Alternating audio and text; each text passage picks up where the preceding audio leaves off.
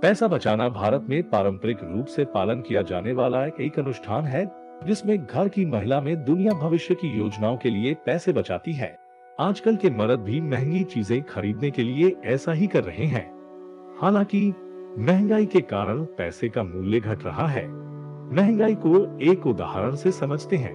मेरी दादी माँ कहती हैं कि जब वे अपने बचपन के दिनों में दुकान जाते थे तो मटन सिर्फ 1 रुपया में आती थी और आज एक टॉफी भी 1 रुपये में नहीं आती है। आप स्पष्ट अंतर देख सकते हैं।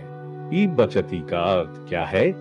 बचत से तात्पर्य लंबी अवधि में कुछ महंगा खरीदने के लिए खर्च करने के बजाय इसे अपने पास रखने की क्रिया से है।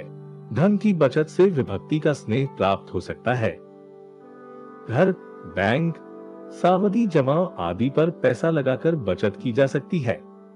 ई निवेश का क्या अर्थ है? निवेश का अर्थ है अपनी पूंजी को निवेश उत्पादों और संभावनाओं में देना जो राजस्व उत्पन्न कर सकते हैं या लाभ उत्पन्न करने में मदद कर सकते हैं। Equity, mutual fund, immobilisation, bond, ETF आदि सबसे आम निवेश के अवसर हैं।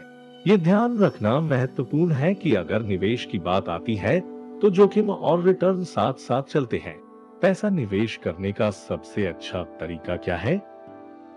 इस दुनिया में सबसे सर्वश्रेष्ठ जैसा कुछ भी नहीं है। फिर भी मैं आपको बता सकता हूँ कि आप लंबे समय में एक अच्छा सौदा कैसे कमा सकते हैं। केवल अपने वेतन के एक छोटे से हिस्से को ऐसे अवसरों में लगाना जिससे आपको लाभ हो, सुरक्षित निवेश का सरल तरीका है। समय के साथ इस प्रक्रिया को दोहराकर आप बहुत अच्छी कमाई करेंगे। आज के लिए बस इतना ही। धन्यवाद।